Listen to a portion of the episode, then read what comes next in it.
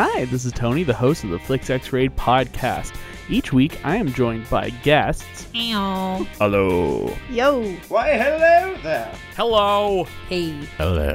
Hello. And we have a roundtable discussion where we dig deep and x ray a bunch of our favorite films and some really terrible ones, too. We really like to go back and take a look at films that may be forgotten, maybe in the past, and still lovable films. If you want, you can follow us on all the major platforms iTunes, Google, Stitcher. If you want to find out more, you can find us online at www.flixxraid.com. And you can also find us on Twitter, Facebook, and Instagram if you want to reach out to us. Good night, Internet. Let's get ready to rumble to watch Ready to Rumble? Oh, God, we're really scraping the barrel for August. Well, we watched Ready to Rumble, so you know what that means. It's in the basket, the writer's bagel basket. What do you want, boob? Purple sugar slush. King size. That'll be a dollar twenty-six. Dollar twenty-five. That's all I got. That's just not good enough now, is it, you little boob? You little Jimmy the King fan boob? Oh, Jimmy King's a big fat loser. He's a sissy in tights. There's a lot of glare coming off that dome of yours. Squirrel nuts! Tear me apart, Lisa! We jumped out of a building. Yes, it was very exciting. Tomorrow we go to the zoo. I love you! That's all I needed to hear. I'm so excited! I'm so scared! We don't have to be mean. Because remember, no matter where you go, there you are.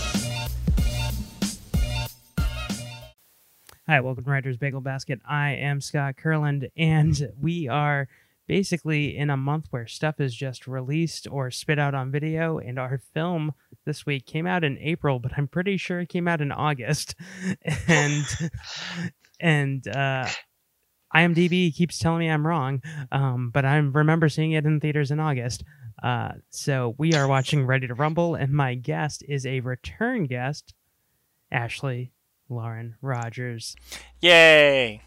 Thank you for having Hey, me. my Thank you for having me. Yeah, no, I remember when we recorded Heathers, you were like, "Hey, well, we need to talk about Ready to Rumble," and I was just like, "Hey, I am always all about watching terrible wrestling media." So, I should have had you done No Holds Barred. oh, I mean, hey, I don't know if you've done that already. Uh, I don't. Did you do Yeah, I mean, I'm not necessarily going to say that I. We need to take a break after this one. But uh, yeah, I'm not. I'm not against it. That's I, I'm never watching No Hol- Holds Barred again. There was like a time when I was like seven to nine where all I wanted to do was watch Hulk Hogan movies. I mean, I I remember that period of time too. Um, I didn't. I don't think I've actually ever seen No Holds Barred, but I've watched a bunch of internet people, like a bunch of internet nerds, re- internet wrestling nerds, talk about it. So, is is that the one where he holds a dude up and he just goes, "What's that smell?" And the Yeah. guy just goes, "Dookie." Oh God, yeah, nope, yep, Dookie. Anyway. so what did we watch? I oh man, I gotta tell you. So, Ready to Rumble, I had to start and stop this so many times, and I didn't think I was gonna. I usually have a big like I have a stomach for this kind of crap, um, but I fell asleep twice on it. And then, like, I just had to keep like, uh, oh my god, I'm gonna. All right, I will download it on i on Amazon and just watch it on the train as I'm going to work. And I was just like, I felt bad watching it in public, like, like if you've ever watched a piece of media like Black Mirror or something that's like actually a good piece of media and you want to keep watching and you're engrossed, but you're in public and like suddenly there's a boob and suddenly there's like people making out and you're just like, I don't want people to think I'm watching a porn. So you kind of like tilt the screen towards you so that you can sort of see what's going on, but it, it was just one of those situations where I just kind of felt like I don't want people to know I'm watching Ready to Rumble. so, Yeah, I, I felt the same way. ooh. I um I mean I my brother-in-law came down uh while I was watching it and he's like what are you watching and I want to be like oh uh I'm watching porn like like yeah.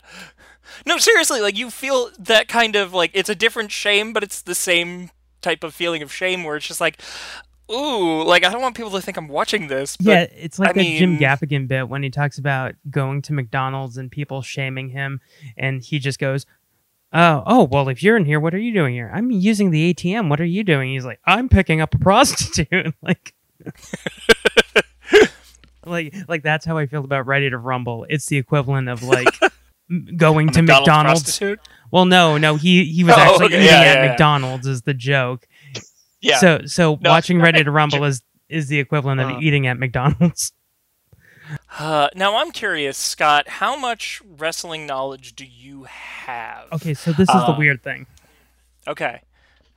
80s wrestling, plenty of knowledge. Like, because as a kid, I, I would watch it. Um, like so, like Andre the Giant, uh, Rowdy Roddy Piper, um, you know, that that was my wheelhouse. And then Mhm. early two thousand, uh, yeah, early two thousands, late nineties. Like I stopped as soon as I got into like middle school. I stopped watching wrestling. But I know you're a big wrestler. Like you're a big wrestler. Oh my god. Yeah, so I I am in love with pro wrestling. I will say that there was like a whole period of time that I stopped just because a it was hard to access it. Uh, you know, it was kind of like I was working a lot, I was doing a lot of things, and I just like lost track of it, and it just really like. Even though the Attitude Era was like the era that I loved wrestling, and like so this whole thing, this movie came about near the end of the Attitude Era uh, for that usually gets talked about with WWE, but with uh, WCW, this was like the the last hurrah for WCW. This movie, and it was it's for many people in the wrestling community, it's considered like the almost death rattle of the company. This is like the final like, uh, yep, all right, we're gonna make an attempt. We're gonna try and make this work, and th- oh god they actually, yeah. So what we normally do on the podcast, you're in a blockbuster video right now. You pick up the the video box for Ready to Rumble. What does give us a synopsis? What what is the paragraph that they use on the back to get people to rent this movie to explain this, and then we'll get into it. So I looked at the description uh, already. So I'm not gonna I'm not gonna let that flavor what I have to say. I'm not gonna let Warner I- Brothers tant tant my view. No. I will say the only thing I, I have to say because I wrote it down because it just immediately told me everything I needed to know. Were were just four words: two nutty sewage workers.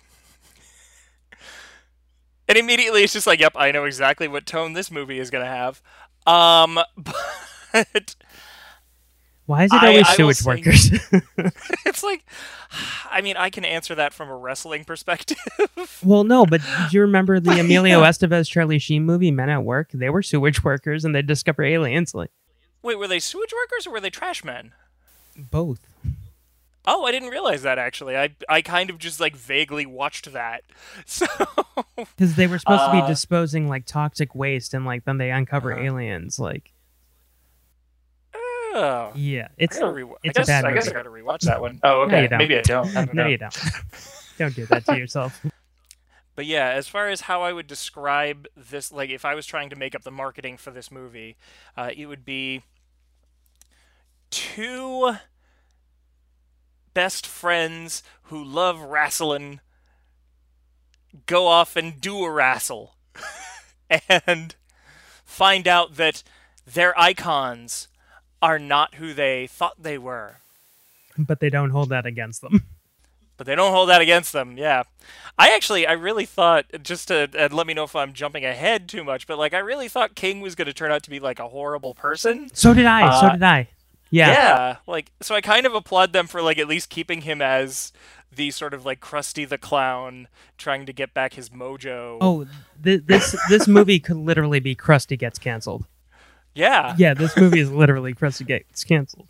Like the only reason I would recommend people watch this movie is because it would be actually from a structure point of view, from like a storytelling structure point of view, this is the perfect storm of like, hey, here are a bunch of different stories. We don't know how to tell them all.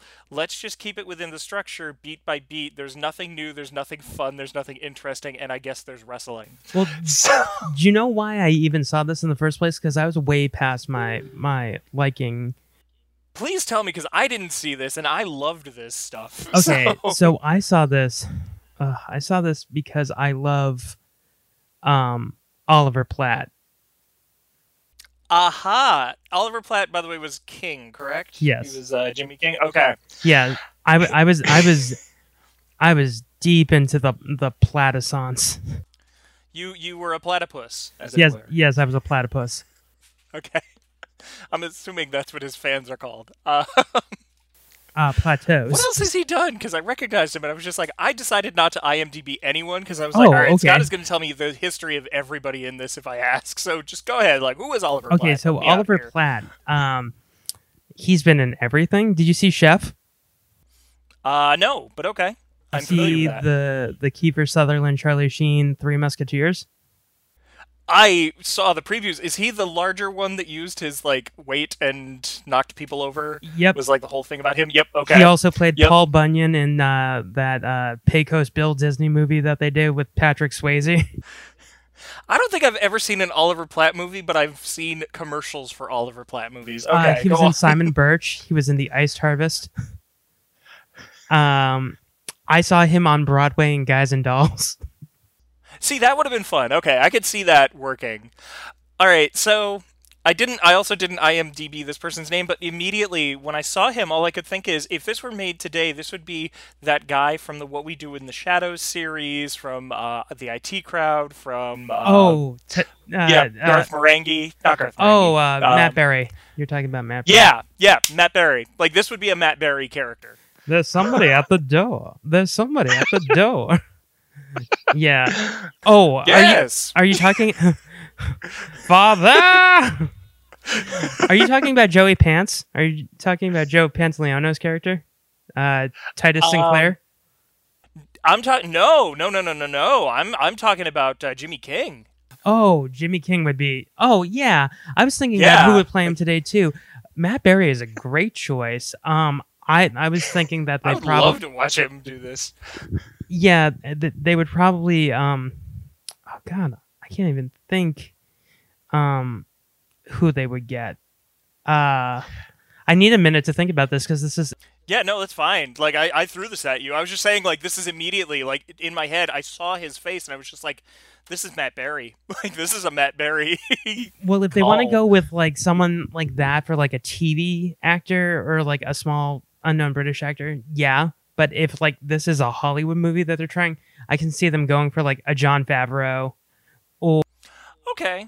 or uh like for the stoner crowd seth rogen Yeah, no, I see that. That yeah, that but, actually work. but I the smart choice is Matt Berry. The smart choice Yeah. is definitely Matt Berry.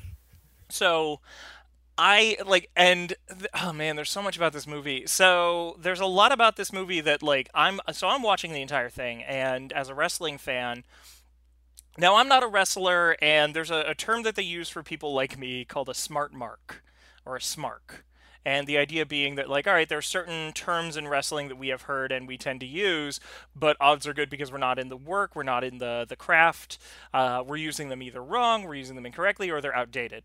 Um, but in my opinion, as a smark, uh, like they're, oh my god, you could tell, you could so tell the difference between Oliver Platt and his stunt double when they're in the ring. Oh, you mean because because Oliver Platt is a short, fat man, and his his stunt double is like like a chiseled giant guy wearing a fat suit? Because that's what no, that wasn't where I was going, but yes, now that you've pointed it out, it's absolutely a thing that I had to kind of get past. all I could think Um, of is in uh, "I'm Gonna Get You, Suckers" when they have the two women fighting, and it's just two giant guys in in uh, in in wigs fighting each other because it was the '80s. Because they because they had uh, this giant scaffolding, and these two these two women are supposed to be fighting, but the backstory is they couldn't get the rights to to have them um, get stunt doubles, their stunt doubles to do it. So they actually got Keenen Ivory Wayans and uh, his crew to just put on wigs to fight because they were trans stunt doubles. Really? it's weird, right? Oh. Yeah, they were trying so, to and I, they were trying to keep their lo- wives safe. Oh my God, I so I just looked it up because I was trying to figure out like okay because I remember hearing Kanyon in the beginning of the movie. Uh, Chris Kanyon was a wrestler uh, out like out LGBTQ wrestler um, who unfortunately died uh, much later, obviously of uh, suicide. Um, but he was Oliver Platt's stunt double uh, in this, and that makes perfect sense because he was actually like very good at his craft. He knew what he was doing. He never necessarily like got to the heights of people uh, of other folks, but like at the same time, no, he actually he makes sense as Oliver Oliver Platt's stunt double. Um, but it also makes sense that he was like a good head taller than Oliver Platt. like, Well, know who actually did like the hiring of of the wrestlers? Was it because I know it was in conjunction? It was made in conjunction with WCW, so I don't know. Was it WCW or No, it was the lead of the movie, David Arquette. really? David Arquette is executive producer of this movie. He got like final say over everything because David Arquette was at the height of his Arquette-ness. Like, see, this movie is weird because I have no idea. This movie came out in 2000. Mm. And I thought Yeah. it came out in like 2002, 2003. I thought it came out in that weird time period, like after 9 11, when they were just greenlighting like any movie to make people happy. I thought this came out in that time period. I didn't know it was that weird time period when everyone was on acid. Well, I can tell you, like particularly for this, like I say, WCW was desperately trying to beat WWE. Like they had had a stranglehold over the wrestling industry um, for quite some time. Like they premiered on TNT and suddenly they were everywhere. The NWO was the cool group. And then Raw started embracing this idea of like the Attitude Era, this idea of being like non PG and just pushing the envelope and creating Stone Cold Steve Austin. And once that was happening and the NWO was floundering, they were trying to figure out what to do with their storylines. They didn't know what to do, and so they wanted to be something else. And so one of the things that they did was they tried to help throw around their money and they helped create this movie. They worked in tandem with a lot of the other producers. Um, that's why all the guys are WCW guys. That's why the WCW logo is everywhere. It's because they were like at a highly, essentially at a highly discounted rate, working with the production staff so that they could make this a WCW product, um, even though it wasn't a like WCW film, so to speak. And whew, was was Joe Pantoliano supposed to be Vince McMahon? he he is. Now, he is he the one that played? Uh, which one is he? He Cypher from The Matrix. uh specifically the, in this movie though he was um he was the booker guy the the what's his name Sinclair. the evil Sinclair, yeah. He was actually, from what I understand, and again, this is all rumors, this is all stuff that as a smark uh, could be completely incorrect, but at the same time, like the, the popular rumor is that this was supposed to be Eric Bischoff. This was supposed to be the guy in charge of the, the NWO, the guy that was actually uh, off camera running WCW, and he quit a little bit before they started filming. So they replaced him with him, and there are a lot of digs at WWF slash WWE in this because they obviously like were constantly bickering with one another. Wait, there's Uh, digs but- at the World Wildlife Federation. yeah, the pandas. They yeah, when when wrestlers lose to pandas, Well, that should be the case, right? I mean, yeah, like honestly, a panda will kick your ass. I think like a panda, pandas are adorable, but they will rip you to shreds. Um, they are a bear. There's a reason. I feel like this movie is so bipolar. Um, Yes. because like when the movie opens up, Scott Caan does like this amazing like drama monologue that belonged in like like Darren Aronofsky's The Wrestler, like about the history of wrestling, and then comes David Arquette with his you know daydreams of Macho Man Randy Savage fighting Amit Zappa. Uh, and I gotta say, from like a from like a set dressing perspective, that was great. Like creating, I wish that happened more. I wish that his sort of delusion just happened more often. Like he was constantly just like a normal dude who was having issues with people in his life, and he was solving them by having this delusion where he's starting a wrestling match. And it's just, I it didn't pay off. this movie is Uh, edging the movie. It like gives you a little bit, and like right when you're about to get your rocks off, it just pulls it away. And just just to throw this out, like, so I don't know if you watched, if you just quit immediately once the movie was done, or if you watched the beginnings of the the the uh, credits. I got five minutes Uh, into the throw- bloopers. I mean, five seconds into the Okay. bloopers. Yeah. So there's a blooper where Oliver Platt flat out punches Randy Savage in the face, and you can tell he feels terrible. But like that's a thing that Randy didn't just like immediately go after Platt because wrestlers of that era as much as it's like, oh, you know, like, ha ha ha, oh, it's uh, It's like, no, like, a wrestler will kick your fucking ass because they need to prove that because they are constantly in this this uh, state of like people thinking that it's fake and people trying to like test them. So they like the fact that randy savage is just a pro there's a reason he's been in a bunch of movies as well after this.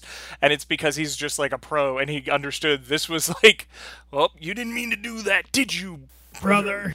like like uh, yeah Actually, the fact that they'd never said brother in this, there were like one or two moments where they said brother, but like really the fact that brother wasn't the main thing was fascinating to me, and it was baby, and I think it was just because they were trying to pay homage. King, to me, is the American Dream Dusty Rhodes. That's what they were trying to go for. Like they, they obviously like his aesthetic was Jerry the King Lawler, but he was the I was American Dream. Dusty Rhodes. I was thinking Jerry the King Lawler. Yeah, like because they were doing the whole like, oh, okay, I'm jumping around a lot. That's fine. It's no problem. and this this This episode's for you. This episode's for you. Thank you. I appreciate that. Uh, yeah. So he like I really think like the way that he talks, the fact that he's just sort of like as much as his character is this like king, he's over the top, but at the same time like he is just a normal dude. All of this said to me they were trying to pay some homage to the American Dream Dusty Rhodes. Um who was a major part of WCW, who was a major part of building their talent and building their ranks and building a lot of things behind the scenes. So that makes sense. It, it just, yeah, like, so for me, it, it was very much like the, like, okay, we're trying to create Jerry the King Lawler, but as a person, Jerry the King Lawler is fine, but he's just sort of like, yeah, he's built up, he's like a Memphis guy, whereas the American Dream Dusty Rhodes is a lot more just like he's the son of a plumber, he's a normal person, he's a human, and people can connect with just a human so well. The only thing people really remember Jerry the King Law- Lawler for is Andy Kaufman. Like, Yeah, like or or being that like horny dude who talked about women's breasts as if they are puppies. Oh, um, God. But oh yeah, you forgot about that, didn't you? That was a we thing. all did. I didn't. I remember. Uh, well, okay, so one question I had in the the Hmm. Macho Man Randy Savage dream sequence Mhm. was that supposed to be Miss Elizabeth in the corner? so no. So I'm trying to. Well, Miss Elizabeth is a fascinating figure as far as looking at WCW because she did come over eventually. Like she was the main thing. Like it was obviously like you remember. Everybody remembers. Like even people that don't like wrestling. Many of them know this idea of like Miss Elizabeth and Randy Savage being this couple and being in love and this whole dynamic between the two of them. And for the most part, up until Macho Man left, WWE, he actually was not with Miss Elizabeth. He was feuding with her, and uh, he took on Sensational Sherri as a uh, a person who, like, as um, the manager, uh, and then as like on his last match, essentially she ran out, she helped him win, and she gave him a hug, and then they both left the company. Um, and she joined the, the NWO. She showed up, but really she wasn't used on WW or WCW very often. Um, she was kind of there, but not nearly as much as she was used in WWE. Um, and so I think that they just gave him a, some arm candy. But I, again, I was paying attention, but at the same time I was like, uh, okay. Uh, so I gotta double check exactly who that was, but it definitely was not Miss Elizabeth. Okay, because I, Yeah, I don't know if it was someone else from the back because they also did not have a really strong women's roster at the time either. So it might have been a Nitro girl, it might have been something, but it definitely was not Miss Elizabeth.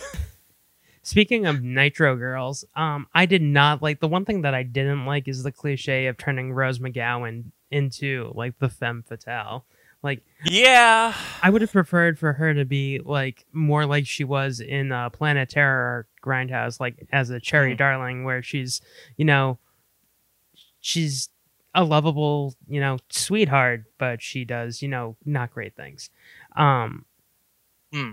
I I thought that was too cliche to have her be like working for Joey Pants, and the fact that we're supposed to believe that she would be, you know, answering to Joey Pants. Usually, Rose McGowan in the movie is the the woman who is running the show. So to believe, Yeah. e- even at this time, even at this time, because like Jawbreakers had already come out and she was already on Charmed. So like I didn't buy that for a second. Well, I gotta say, I thought the movie was telling us initially that um, David Arquette was gonna end up with quirky wrestling liking girl from uh, from his hometown at the uh, at the the drive through. Who ends up with Scott Caan? Yeah, who ends up with Scott Caan? And I thought Scott Caan was going to end up with the sort of stuck-up girl who didn't like him because you know movies. Um, and I say stuck up because that's how they portrayed her, not necessarily because that's actually how the character is. Um, but at the same time, it was just like, oh, oh, they're going in this direction. I Okay.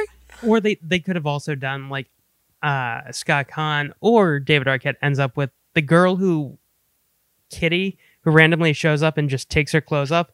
She's a playboy. Yeah, she was I mean, a that felt very wrestling. Yeah. Well, I looked Yeah, it up. I'm yeah. like, I'm like, is she an actress? And then I looked up like her IMDb, and everything is like Playboy this and Playboy that. So I'm guessing she's a Playboy playmate.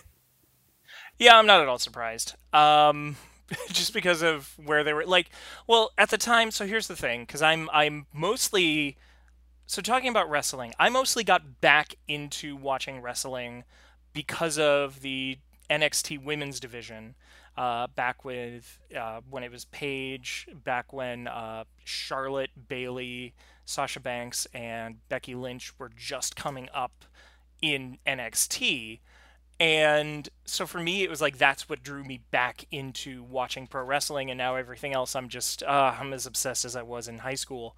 But it was oh man, uh, but with that being said, the the women's divisions were very bad. It was literally just higher models. Um, the fact that they had the Nitro Girls, because the Nitro Girls exist as a Eric Bischoff saying like, "Hey, you know, football teams have cheerleaders. Why don't we have cheerleaders?" And so they got cheerleaders. And you know what? Yeah, give people who are professional dancers a platform is great, but at the same time, it's definitely, as you could tell from the extended scene of David Arquette and Scott Caan, is it? yeah. was yeah, and Scott Caan just ogling them, and ergo, excuse for footage of us ogling them.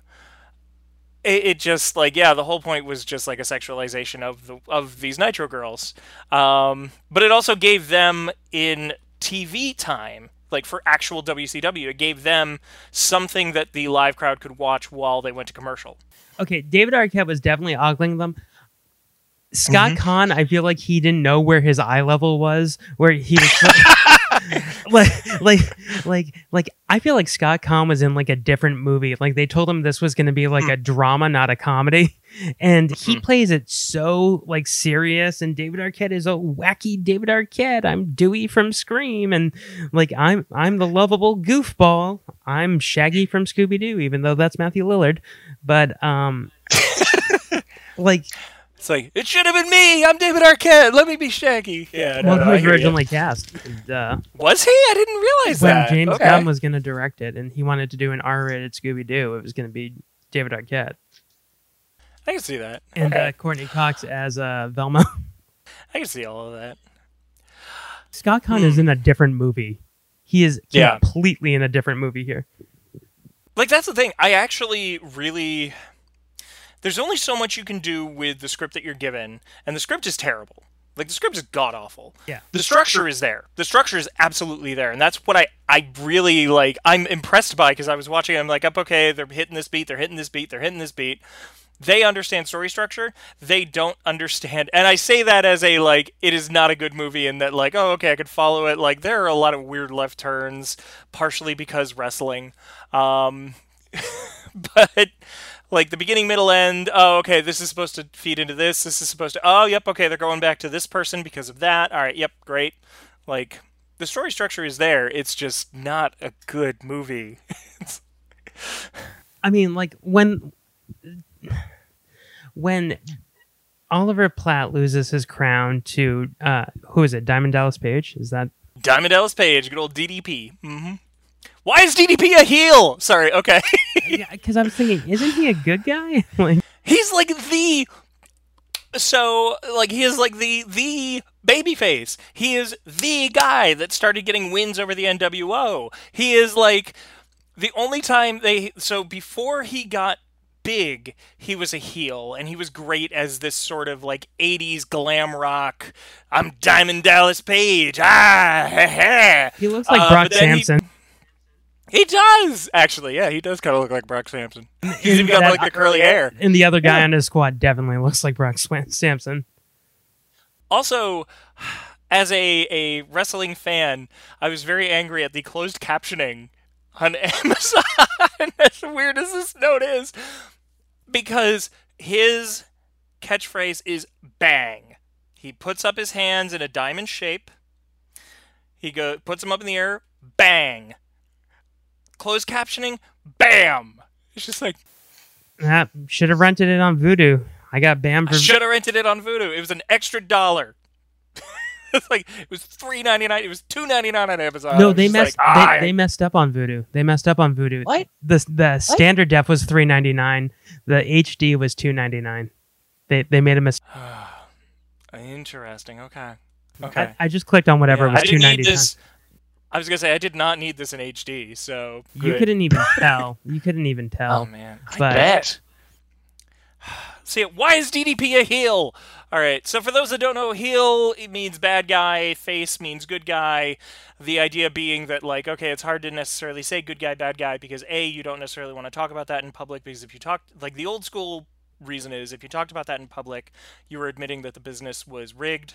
But the real thing now is very much like, hey, there are a lot of people in between, so you can act like a heel but not necessarily be a bad guy. And you can act like a face and not necessarily be a good guy. Didn't The Rock do that? Oh yeah, no, The Rock, The Rock, and Stone Cold were like absolute tweeners. Uh, Stone Cold was doing terrible. Like the thing is, like there was this whole moment where Stone Cold Steve Austin gave the stunner to Santa Claus, and everybody remembers that, and everybody sees that, and it's like, how did we root for this guy? It was just like, well, he gave the stunner to Santa Claus because he wouldn't talk to children because he wanted to talk to Sable, the busty blonde woman. It's like he refused to talk to the children; he just wanted to talk to Sable. It was just like, yeah, that's why Steve Austin gave him the Stone Cold Stunner. So yeah, he's like doing an evil thing, but like, uh, it's for a good reason. Okay, so Diamond Dallas Page is, is the, the Yes. heel in this, um, which like I didn't expect them to to make um, an actual professional wrestler. That's what I like. They they made an actual professional wrestler the bad guy or like a main character, where normally they would give that role to like someone famous. Like uh, at this time, probably it would have been Craig Bierko or or Craig Bierko, like like Well, and and even then, like all of the other people that were portrayed as wrestlers, with the exception of Jimmy King, and I know you really want to talk about him. I can't remember his name, but the the trainer guy, um, yeah, Martin Landau. With the exception of those two, everyone else is a WCW wrestler that was on the roster. including Like- David Arquette, apparently. W- yeah, let's. I the whole reason I wanted to do this movie is so that we could talk about this, but I didn't necessarily want to jump into it. I want to talk about David Arquette as a wrestler. um, but yeah, all of them were wrestlers. Uh, Psycho Sid actually, uh, or Sid Justice, Sid Vicious. I forget what they called him in this. Sid Vicious, I think. Uh, he is going to appear on Raw reunion on Raw Monday night. I don't know if you watch it, great. Uh, but like he he's a real wrestler. Perry Saturn Saturn was a real wrestler. Disco Inferno surprisingly was a real wrestler. Was there a real wrestler really named Booker T? yes. Okay. Yeah. Yeah, Yeah, he was uh, part of Harlem Heat. Uh, eventually, eventually he became King Booker. Um, once he won King of the Ring, he is he's actually really good. There's a really if you want to watch just like something great that involves Booker T, watch him and Steve Austin having a brawl in a grocery store. Okay. It's lit like he's like yeah. Is it a real grocery store? Yes, they did it at a real grocery store. I guarantee you they got clearance. I guarantee you they did it ahead of time. But yeah, like Steve Austin is just like literally he sneaks up behind Booker T and starts beating the crap out of him. Booker T is just constantly going like, "Ah, it's my day off," or like I forget what he's saying. But it's like, "No, come on. I'm just, just like I'm just trying to shop for groceries." Wife really wants me to pick up some cereal. That's all I want to great. do. Steve Austin like dumps. I think it was was it milk. It's been a very long time, so I apologize if there are wrestling fans that listen to your podcast and are just like, I remember all of it, and it wasn't milk, it was eggs. But like, he just started like dumping milk on him. I don't I don't think I have a huge fan base of wrestling fans, and if I do, when they found out that I really am not a wrestling fan, they probably unsubscribed. like, oh, you lied yeah. to me. It's like I expected wrestling based content from this for some reason. Wrestling and bagels go together. Why don't you know that? Guys, my favorite my favorite wrestler is, you know, Frankie Stechino's dad from Boy Meets World. Whatever the hell he was called. Vader. His name was Vader. oh, Vader. Yeah. He actually he just passed away about a year. He was a real year ago, wrestler, right? Yeah, he was a real wrestler. He was he was legit too. Like so there are a couple of people that and this is why I also have like some very big issues that I'll talk about in a sec. But like there are a lot of people that we saw in this movie that if you were going against what was supposed to happen, if you were trying to sort of they and again, this is me smarking, but if you go into business for yourself. So if you're doing your own thing, if you're making the other person look bad, if you're trying to say like I'm strong and you're weak, they will kick your ass. And Sid Vicious is one of them. Vader was another one. If you got on the bad side of Vader, he would literally just like beat the shit out of you in the ring. Pardon my language. I don't know if this is a podcast I can swear on. No, of course. But like, Fuck yeah. but like like there's actually a really and I don't want to call it a good clip because it's not a like it's not a good thing, but like a wrestler was just constantly like taking a hit from Sid Vicious, getting up, taking a hit, getting up, and he kind of let it go like once or twice. But then after that, like it's a very quick match. It's a very quick clip because Sid just literally is like, "All right, if you're not gonna pretend like this hurts, I'm gonna actually hurt you so that you stay down and just beat the hell out of this guy." Because it's like, yeah, all right, if you're gonna make my moves look like they don't hurt, I will hurt you. and yeah, no, Vader, Vader, like Vader was known for actually like hitting hard because he wanted to make it look good.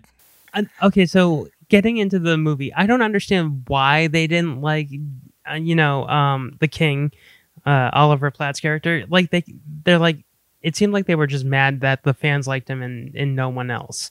And like, I get it, he was a drunk and he was, you know, kind of, you know, a drunk. That that that was like Yeah. the least bad thing that they really said about him. Like, or Yeah. the worst thing they said about him, which wasn't that bad, is that he was just drunk. Yeah, I mean, it was basically just plot convenience. Um, they needed a reason to, again, advance the plot, create a character that they had to fight, and it was harder, I think, for the writers to create. And you know, like, I'm not no no disrespect to the writers, but at the same time, like, I think it was harder for them to necessarily create a a character that immediately people could get behind that wasn't flawed in a way that they you know like it just it wasn't for this time in creating a film that people would pay money to go see it was harder to create a nuanced character and so they kind of chose to give him less nuance and just create it as like oh the other people didn't like him boo all right yeah let's let's just knock him down some pegs and Fire him from his job. fire him from his job and uh, like put him at the like absolute bottom but if we make him unlikable if we make him flawed if we make him bad it'll be harder for the audience to say oh well why are people following him then? Why are people enjoying him? And really that's what they should have done. If they had given him these oh man, if they had given him flaws, if they had given him like other than just like, oh, I'm drunk, and I, again, I'm just doing it in the voice of Matt Berry because that's who I assume should be playing this role. Father! Like, oh, I'm drunk. Oh, I guess I need to wrestle. Let's do a wrestle then. I'm the king. Have you seen him on uh, Disenchantment? Yes, yes, I have. He's the prince who gets turned into a pig. He is, yeah. It doesn't Like- matter. She probably would have ended up with me anyways. That is so. Just quick disenchantment tangent. I enjoy it. I will give it another season. I will see where it goes. I think that they're moving in a very interesting direction, but it really needs to up its game for the second season. well, they Just throwing that out there. well they brought on Josh Weinstein, Weinstein who wrote like the best seasons of The Simpsons now as the main show. Oh, okay. So him and Bill. We'll O- see. Yeah. I mean, we'll see because honestly, the other thing is a lot of humor has changed, and I feel like that's part of the reason I don't like Disenchantment is because it's like, mm, okay, some of the stuff that like was really funny in The Simpsons just isn't that funny anymore. A because we've seen it, and B because mm, you're not really creating interesting characters anymore. Uh, but there are some really good stuff in that show. I hope that they do a good job with this season. well, Alex Hirsch also brought on Josh Weinstein for Gravity Falls when he was in a rut. So that's where we got. Oh, all right. Yeah, no, I'm hey, I'm here. I'm pulling for the show. I want it to succeed. I like the idea of fantasy-based comedy. I like a lot of the people involved in the show. I just really want them to portray women better and I want them to do a better job uh, with the show and I think that they can and I think that they're moving in a good direction. Jo- Um, Josh but yeah. Weinstein will because he, Okay. he created my two of my favorite uh, characters or favorite jokes from Gravity Falls. He created the Duchess approves. Mm-hmm. The Duchess approves, starring Sterling Semple Bridges as the Duchess. Um, uh, and he also created Celesta Bella Annabelle from Ooh, okay. from the Last of the Male Unicorns. He he wanted to have a unicorn who just told everyone they weren't pure enough.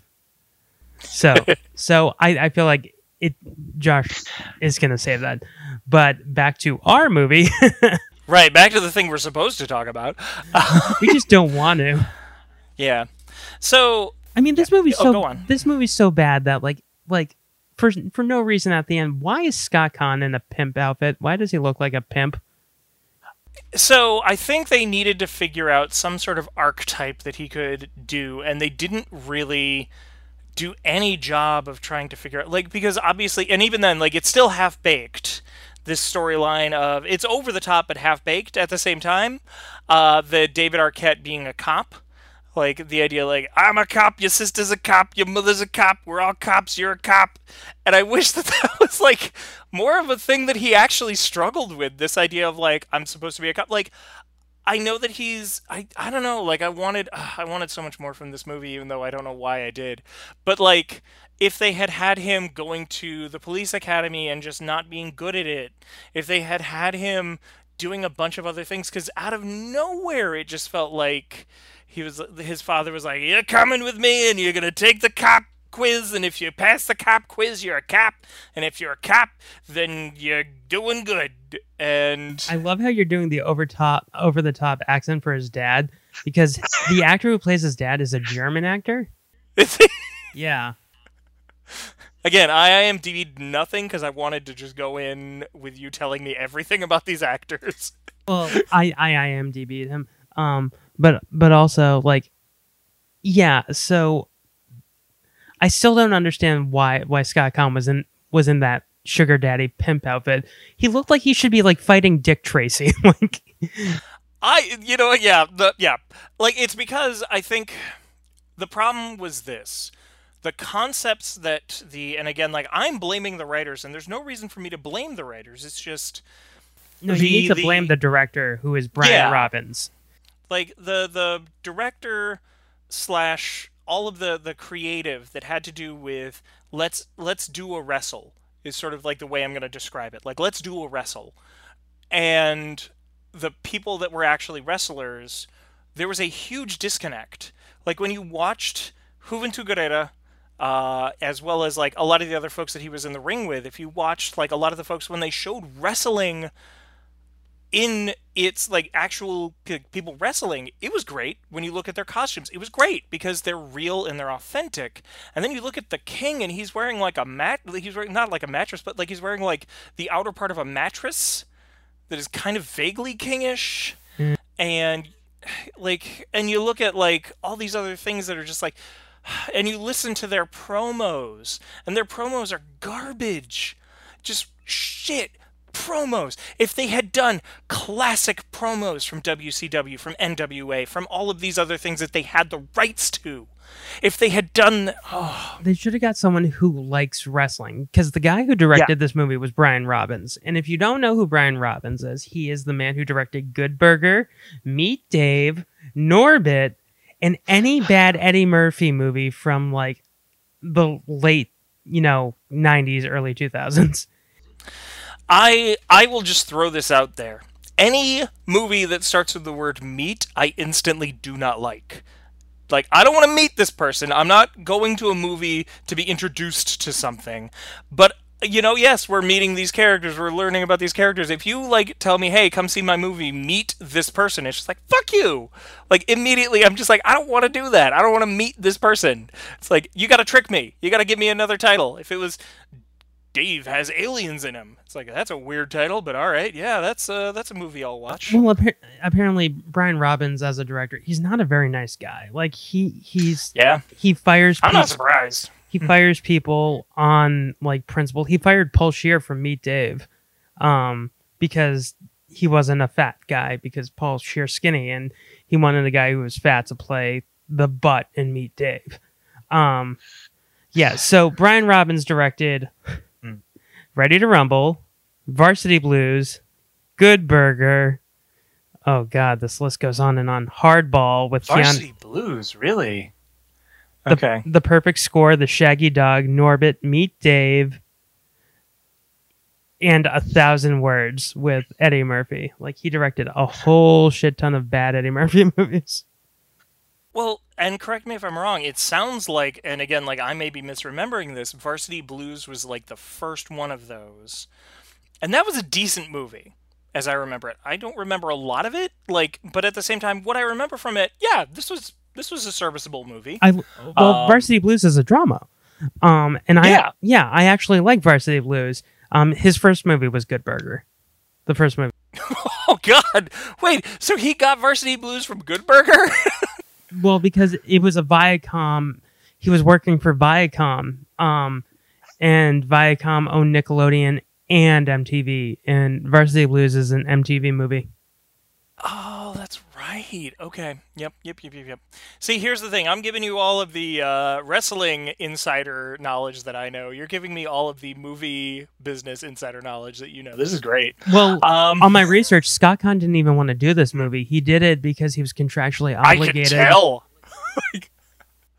he he was trying. You could tell he you could tell he was showing up to work, but you could also tell he did not want to be there at all. because like his his career was just starting. Like he just Hmm. did Varsity Blues and he won he won like a Rising Star Award for Varsity Blues because he's Mm-hmm. fantastic in Varsity Blues, and he also plays Danno on um uh Hawaii Five O, which isn't a very it's not bad, but it's not a great show. But um, he didn't want to be doing Ready to Rumble because he was about to film Ocean's Eleven. Wait, this this didn't cost him Ocean's Eleven, did it? No, I don't remember him. No, but it Okay, did good. cost it did cost him scenes in Ocean's Eleven because he had to go film this at the same time. He was filming Oh this at my the same time, so him and Casey Affleck's scenes got cut down. Apparently, there was like two really big stunts that they were supposed to do together, like almost like a Mission Impossible style stunt stunt from the ceiling. Um, and he had to say to them, "I'm sorry, I'm sorry, I'm I sorry, can't David possibly Arquette work won." with." Yeah, David Arquette needs to spray me with fake poop. Yeah. So this is a thing in wrestling also, and I don't understand it, but like in and generally speaking, it's just like the people at the top. The people at the top think that poop jokes are hilarious, and I don't know why, it's just that's what they do. They think that this is like the funniest thing in the world. Uh, recently, like within the past six months, there was an angle where Drake Maverick peed his pants because he was so scared, and the wrestling fans were just like, "This is." Dumb. What are you doing? And you're ruining this character. But the people at the top loved it. They thought it was hilarious that he peed his pants. And it's just like, what are you doing? Like, I don't, I don't get it. But that's fine. Anyway, I mean, th- this movie, there's nothing really to Yeah. talk about. Like, like it's just painful to watch, and like, we didn't even get into Martin Landau yet. Like, Martin Landau is No, he's the best part of this movie, honestly. wanna Like, wrestle. Yeah. I'm and I can't remember his name. Like I'm ruining the thing because I can't remember his name, but he would like introduce himself to everyone and then say, "Want to wrestle?" and then just immediately hit them with a submission hold. Um, Yeah, like, he- great. He played Sal Bandini. Hi, I'm Sal Bandini. Want to wrestle? Sal Bandini, that's right. Yeah. Also, Oh, he was great. He the Shermanator's also in this movie. From Shermanator? From American Pie. Chris Chris Chris Owens, who is the redheaded guy from American Pie. Yes. He he's their Q. He's their their man in the sky, the guy in the chair. He's like their mm-hmm. ally who they just meet in the convenience store playing a video game, and he becomes Yeah. their best friend. Also, I don't appreciate how they they use derogatory terms for you know, you know, the LPGT community. They they said they said gay and the F word a lot in this movie. Yeah, I, th- I think I just tried to move past it as much as possible. So, uh, for those that don't know, I also have a podcast called uh, Is It Transphobic? And so I'm constantly looking for material. And I said to myself, like, hey, maybe hopefully I won't need to worry about, like, covering this for my Ready to Rumble. And there's a moment where he is in a, like, he, uh, Jimmy King being he, is just in a dress pretending to be a woman at the door without shaving his face, without doing anything. And like, hey, you know, if if you like, I have a lot of friends who grow out their facial hair and are women and are respected as women and should be respected as women, but at the exact same time, it's just like this was a joke. Fuck you, movie. Uh, and like, what was the other one? There were like a couple of moments that I was just like, and I swear I took notes, but I'm just not referencing. Oh, them. no, yeah I spent way too much. I spent way too Notes much for time Writer's Bagel Basket? No. But yeah, like there were there were a couple of moments that I was just like, oh, yep, I could absolutely do this movie for the podcast. oh my god like like I- i don't understand why why this movie even got made. Like like it because because i know i know you said wcw had a big part in it but when i'm looking through like the distribution credits no they didn't. Mm-hmm. No they didn't. They just Really? they just did it for the publicity It- yeah, was, no, that makes sense. Okay. this was all warner brothers and paramount Mm-hmm. this was all Warner Brothers and Paramount and David Arquette because he had a contract with both of them. So he was like, if you make this movie, I'll, I'll bump it off my list of, of contractually obligated stuff and you don't have to pay me no more. It's like, like, yeah. And this movie's budget was like $50 million and it made 12. I'm not surprised. $12. I gave it three. I just gave it three. Um, so I, so we have to talk about David Arquette and real life WCW as well, uh, if we're going to talk about this movie. Oh, absolutely. So I and I sent you a couple of things because David Arquette right now is actually trying to try his hand at being a pro wrestler. Um, he is currently working with uh with another person named RJ City who is really good. Um, and what he's doing is like so. First off, he right now is a pro wrestler. He's working the indie scene. Um, He's he good. Has been, he's re- he's working on it. He's working on it. Yeah, Like- I'm impressed. yeah, like he's he's actually been trying, and part of it is because he had a real love for pro wrestling, which is why he wanted to do this movie, even though it was not good. Um, and he wants to prove to the world that, like, hey, okay, at any point in time, you can pick up this skill, you can try, you can push, and you can do this, and you can reclaim sort of this thing, this love that you have. Um, but for this, yes. Do you remember when we we decided to do this? I showed you a picture of his new wife after he got divorced from Courteney Cox and who she looks exactly like. Yes. Who does? Okay, A- so- Ashley, so- who does who does his wife look exactly like? Um, very, very much like uh, Courteney Cox. So, I mean, there is a certain extent that yes, maybe he's going through some sort of a midlife crisis. I'm not saying that he is. I'm not saying that he's not. But at the same time, like th- he has actually been a very big force for good in the indie pro wrestling community. Uh, so f- okay, sure, why not? Well, Um, no, I just I just find it funny. It's like it's like ah, I'm just gonna down uh, downgrade to a younger model. like, like that she looks so much like Ugh. Courteney Cox. It's Yeah. terrifying. It's scary.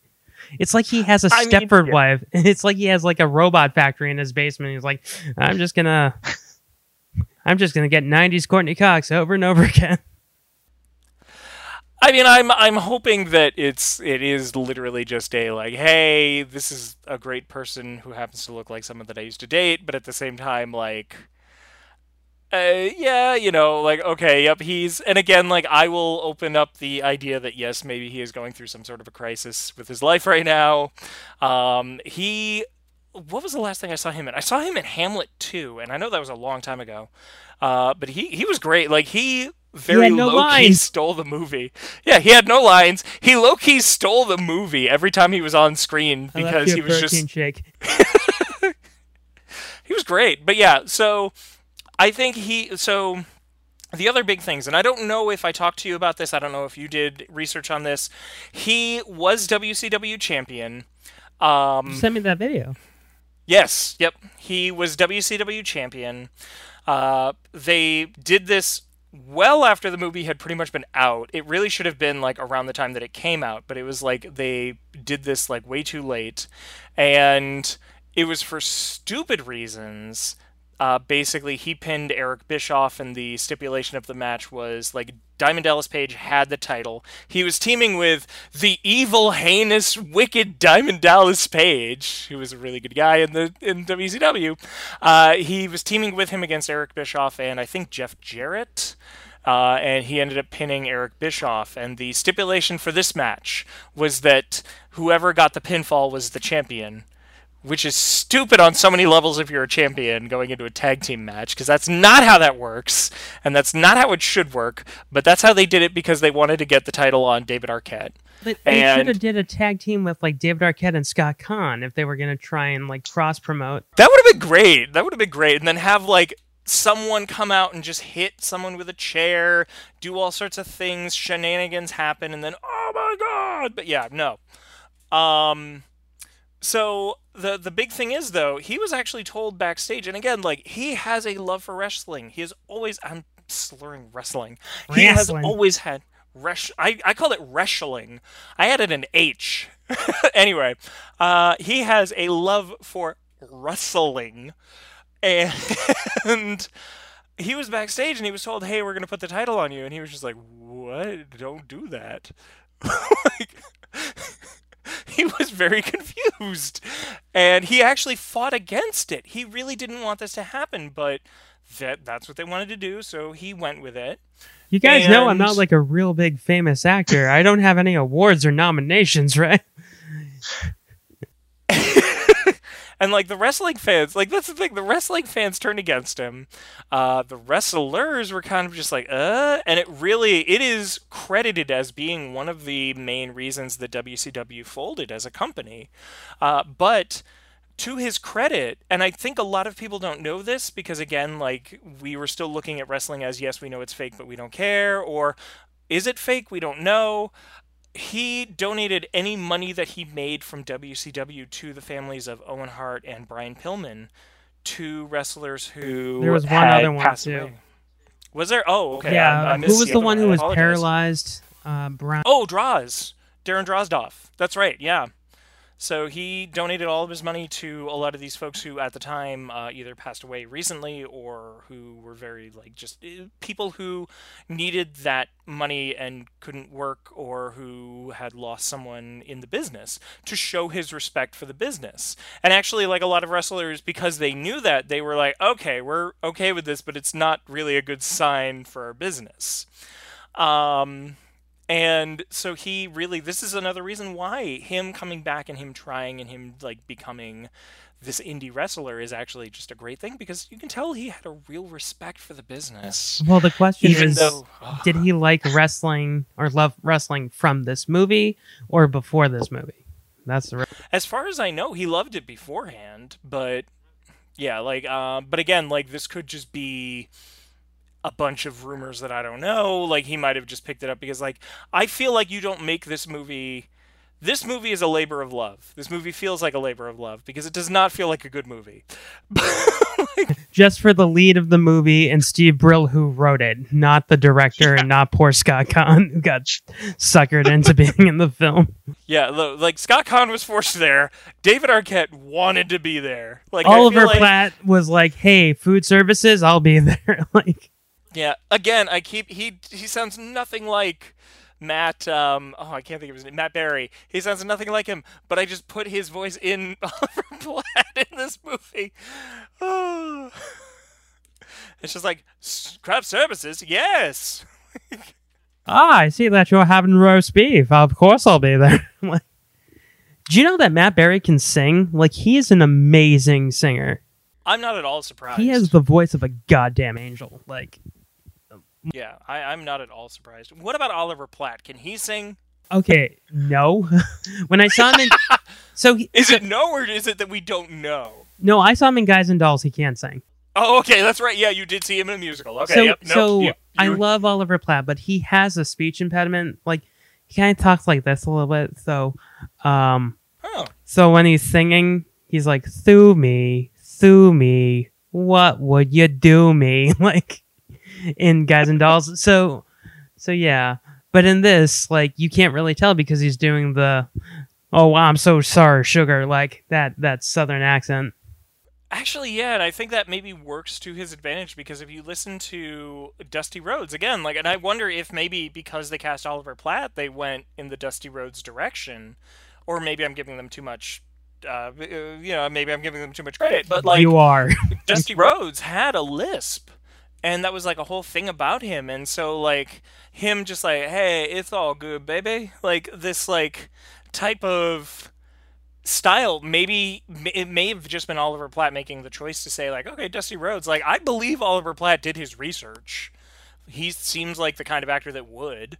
Um, oh, he so- is. He's a Yeah, great so, like- guy. I mean, he Yeah. was he was on The West Wing, which is one of my favorite shows of all time. That's how I know him. I He's Oliver seen an Oliver Platt thing. Okay. Yes. There we go. I knew I knew him, and it wasn't just from commercials. It's from The West Wing. Okay. He's I Oliver have seen an Oliver Platt vehicle. Um, great. but yeah. Um, I so oh man, there's so much to talk about with this. I We're already an hour in. like, I know. Yeah. This is gonna be like a three. You're gonna have to do like a three episodes of just this one conversation, Scott. Um. No, I, no, I mean, like, so, so the, boys like get him back into the game by sneaking Yeah. him in a toilet to basically sucker punch Joey Pants, who every time. Every time I saw him in this, all I could think of is in The Matrix when Carrie-Anne Moss is like, "Fuck you, Cypher!" like, or "Goddamn you, Cypher!" Like that's all I could think of. Um, so like from there, he beats the crap out of both of them, reclaims his title. Joey Pants won't give it back to him, and he said, "Fine, you want your title? It's going to be in a triple cage match, and uh, you get a million dollars." Like, like it sounded. Yeah. It sounded like the worst Mad Libs free association that he was doing. And like, I need a verb, I need an adjective. Why did they need the million dollar stipulation? That didn't make sense unless he was like like here's the thing, like if he was struggling, if there was someone struggling, if one of them had to pay for like a surgery, the million dollar stipulation would have made sense. If one of them needed to like Titus Yeah. Sinclair knew that he owed his wife back alimony, and that his son. I guess. Well, no, he Sorry, did. no, you're right, but because yeah, his son shows up at the end for the cage match, which was so Mm-hmm. stupid. Like, was his son anyone famous? Was his son an actual wrestler? Or No, to the best of my knowledge, he was not a wrestler. He was just some dude. Um, and I, I wish he was a wrestler, honestly. If he just showed up and it was like, mankind?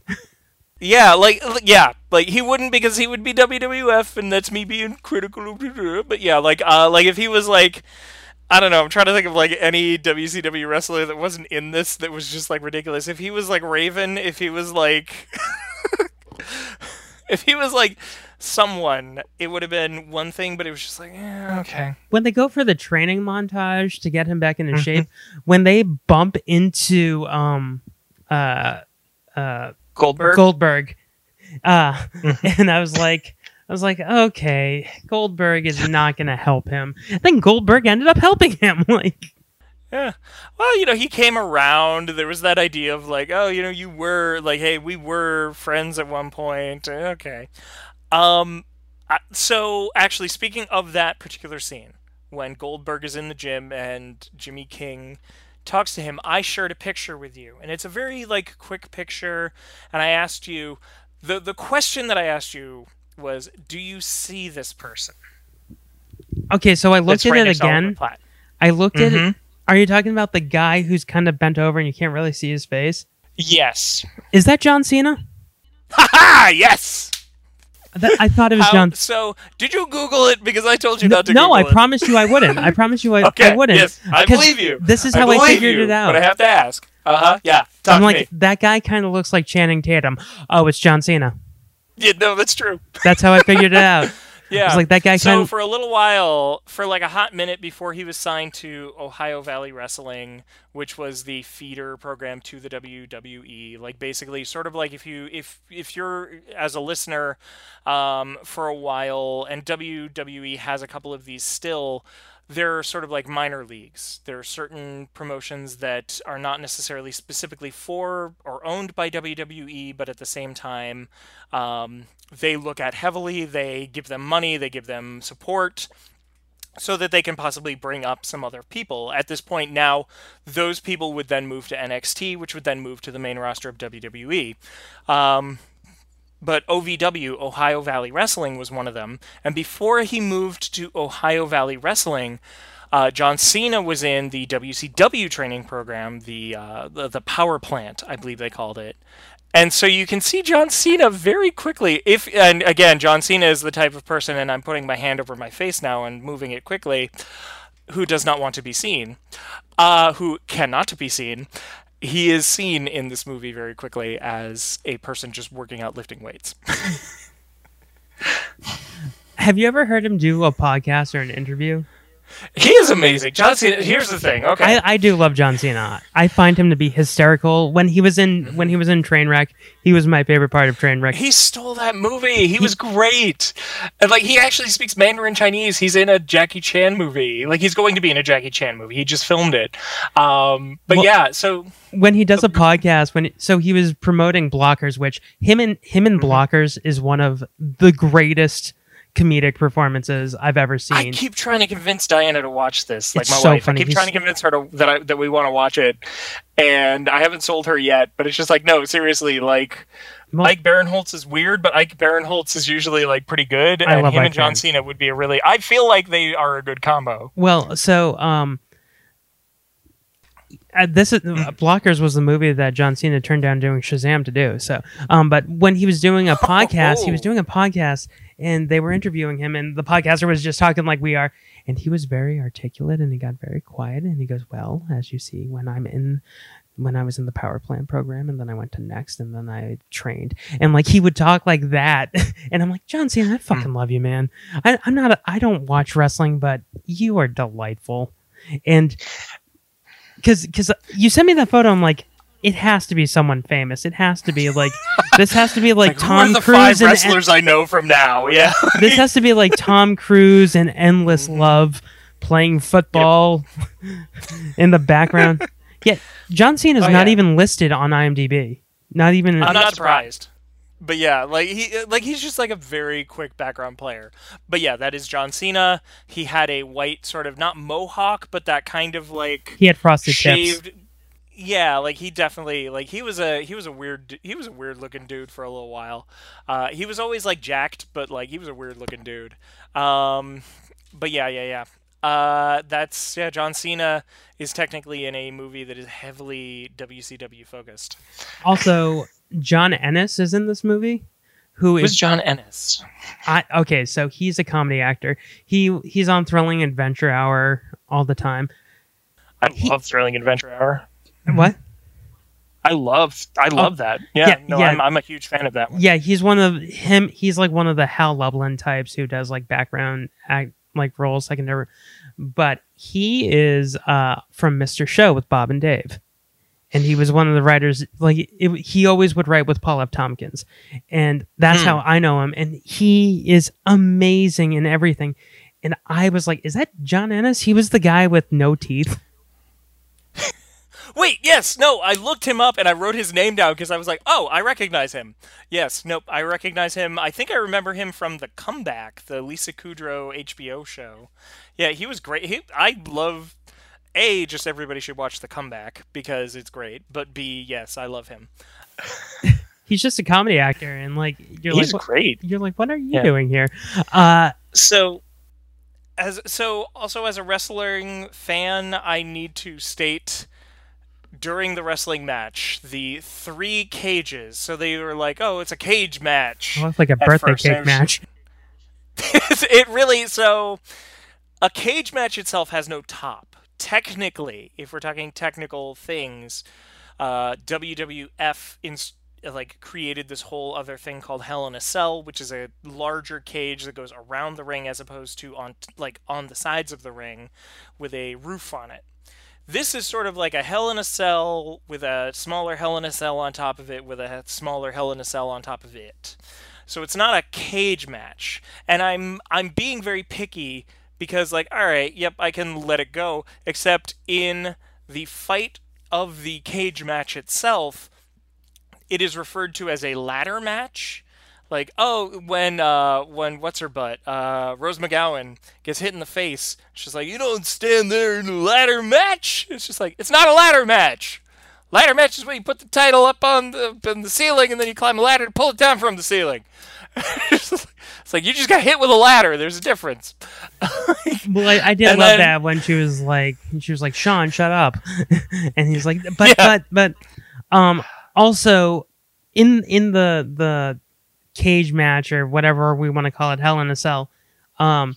Oliver Platt flat out kills Diamond Dallas Page. Like yes, he throws him three stories. Like he, you can survive two a two story jump, but that a three story jump, you die. Like he should well, be dead. Well, and here's the thing: like, if you look at like if we're looking at real world examples, look at what happened to Mankind when he was thrown off of Hell in a Cell. Mick Foley, when he was thrown off of Hell in a Cell, it was sold. Like he survived. He not only survived, he got back in the match because he's a like amazing person, but a fucking idiot.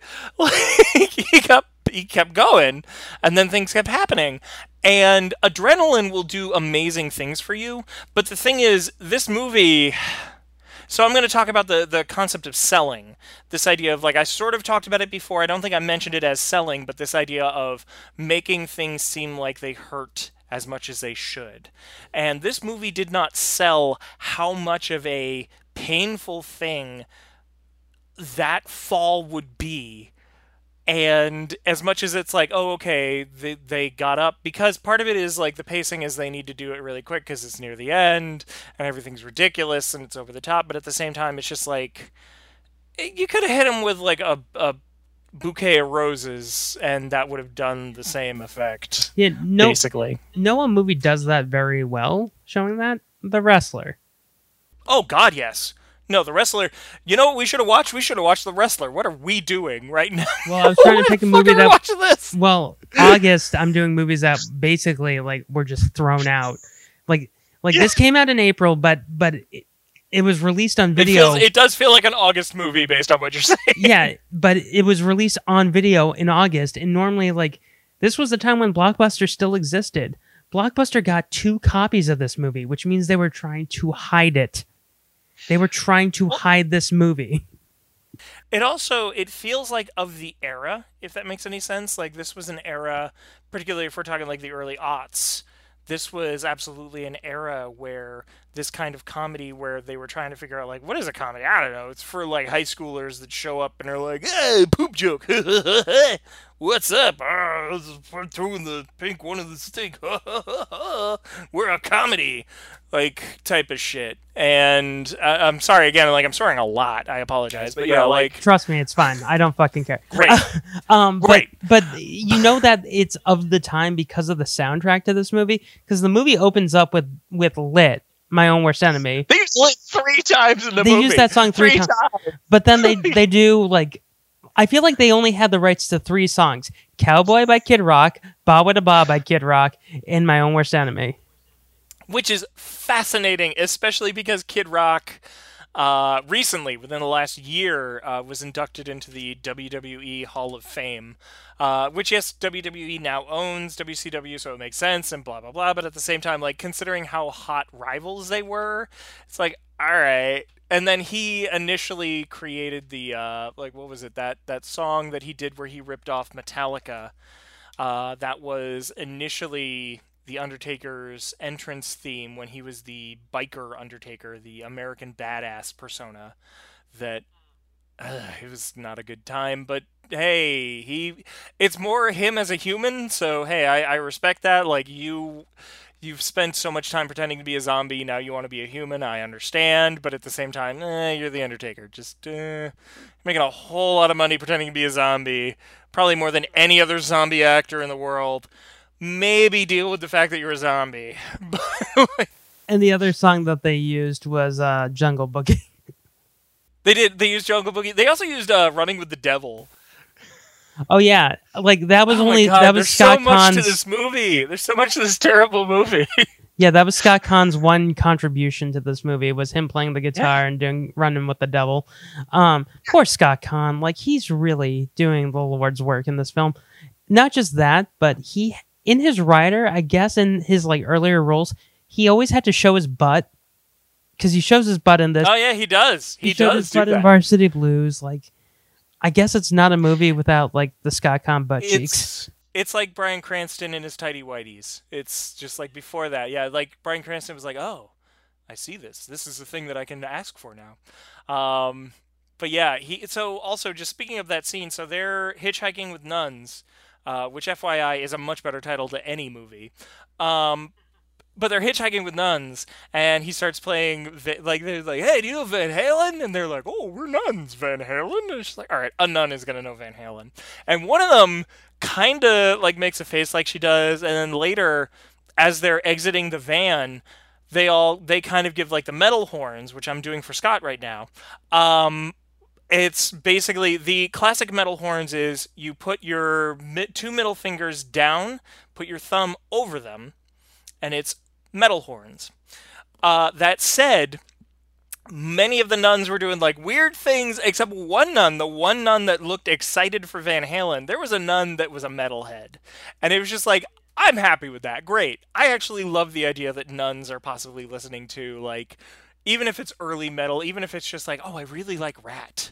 She's like, fuck it, you're a cool nun. You're a great nun. I like you, nun. But then they had to ruin that moment. They had to ruin that moment They by by then uh uh David Arquette going, Did you swear to God you didn't fart in there? Because I didn't fart. Did you fart? Like Uh, yep. you ruined like that. that's the thing that the fart humor is huge in early wrestling and again i don't know why. It's just yeah like they think it's funny. And that's why there are a lot of like wrest- there's a lot of wrestling media that's like fart oriented uh, not necessarily in wrestling itself but media outside of it that's like hey we're trying to do a comedy. Like uh.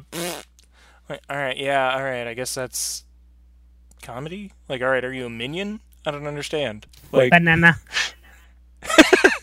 I would happily watch The Rock do like a reading of Minions. I'm just throwing that out there. Uh, Dwayne The Rock Johnson, John Cena, and like who's Jason someone else that we can throw in? Jason Statham in a Minions movie. I'm into it. Like, Oh, Popagania. Ban-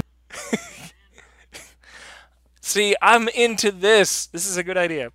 This is a terrible idea, but we should do it. yeah, so so I love Mm. how obvious they make um Rose McGowan as the as one of the villains.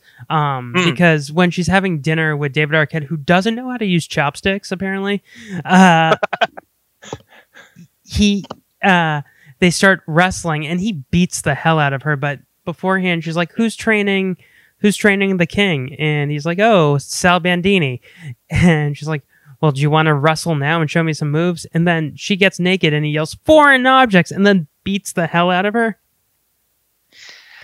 And then then it's implied to him is that what sex is? Is that what sex is?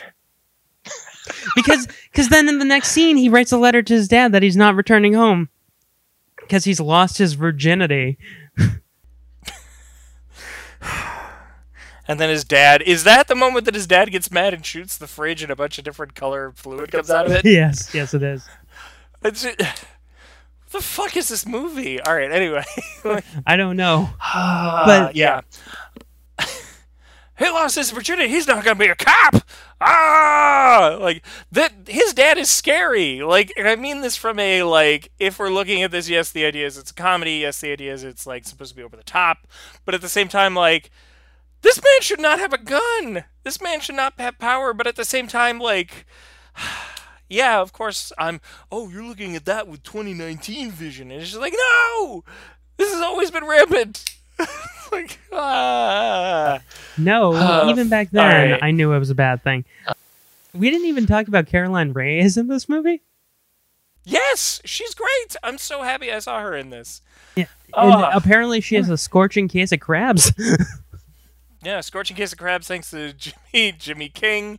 Uh, she takes him to as uh, so Brian Zane. Uh, there are a couple of like wrestling podcasts if you're interested in like watching. That's one of the ones that I sent you to uh, for research for this. Uh, Wrestling with Regret WWW, um, and he has this term called taking people to Dick Kick City. And she absolutely takes him to Dick Kick City twice in this movie. Everyone takes him to Dick Kick City in this movie. Seriously, like so. He, here's the other thing: like wrestling referees, that is a disqualification. A referee could decide not to disqualify people, but at the same time, like this happens in so many wrestling matches. Why are people getting going to Dick Kick City?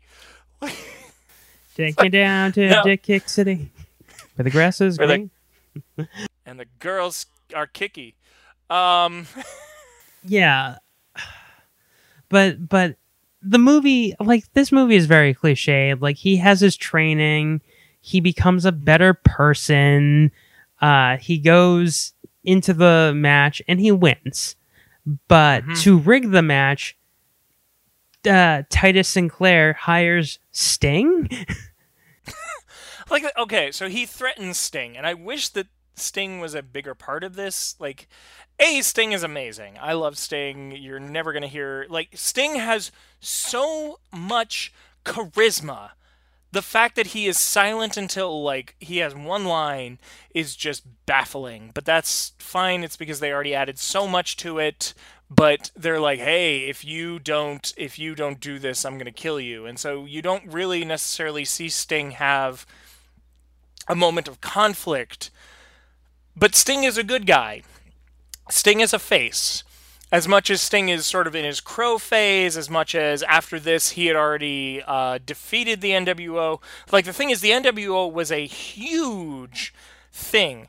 They were, for a year, they were just dominant. Year, year and a half, they were dominant. Even when they lost, because Eric Bischoff was running the show, he would say, hey, yeah, they, they didn't really lose, so give them back their titles.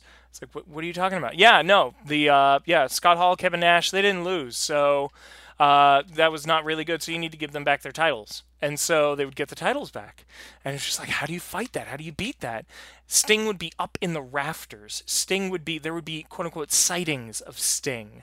So he was this guy who was this like California cool, amazing, like, hey, what's up? I'm Sting. Suddenly, out of nowhere, while there's this evil force, he is oh, he is slightly over there. Like, what is he doing? He's gonna could he help?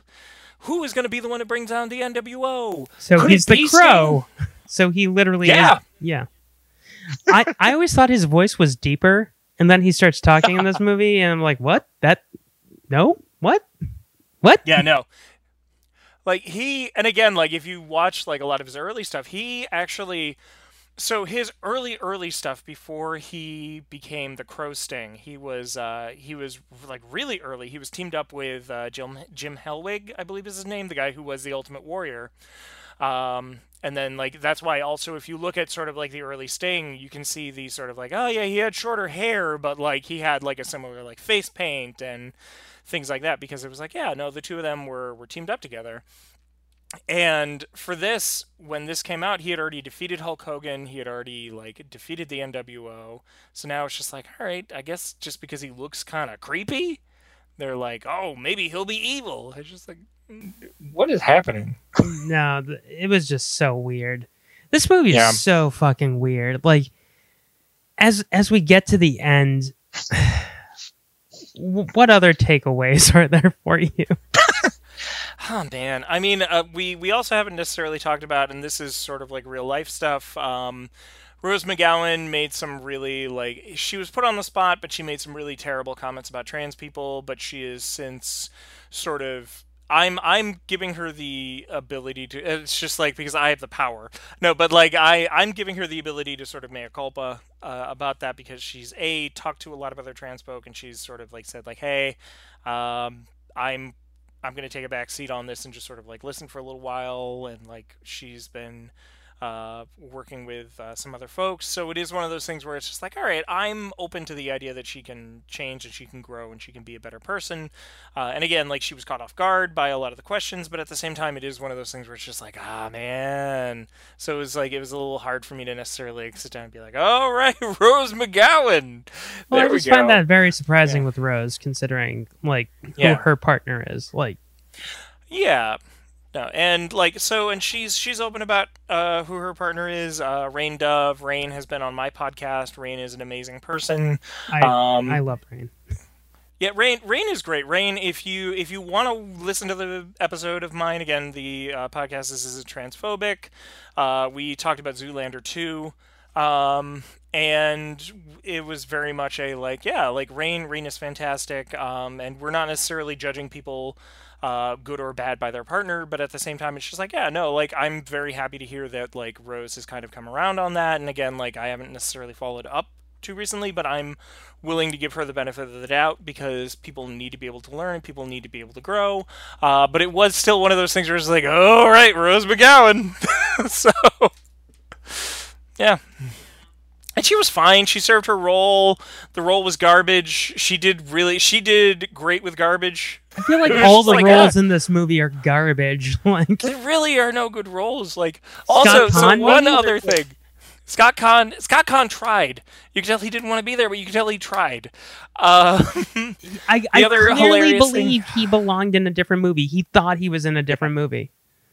I think he was trying to make this a different movie, and God bless him for that because I think like I because I, I agree with you. I think it's not necessarily, but I don't think it's necessarily he was like, oh, I think this is a different movie. It's like this movie is crap. How do I make it not crap? Um, let's do this. Hey, I'm I'm a good guy. Hey, let's talk like humans. And David Arquette's like, I'm a wrestler. It's like, okay, buddy. Scott Caan had just come off of doing a western, like a period Yeah. piece Ah. western movie. He did uh, American Outlaw, um, Mm. and he was coming from this this dramatic uh, Colin Farrell cowboy movie to this.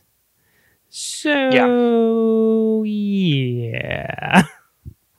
like that's the thing. There are, there are germs of a good movie. I wish that it embraced the and by germs of a good movie I mean like there's the like very small minuscule idea that there are ideas that this could be a good movie.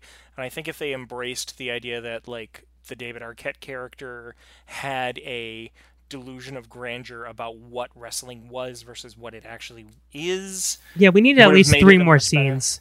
Yeah, like if if this was more about I mean, we need a lot more.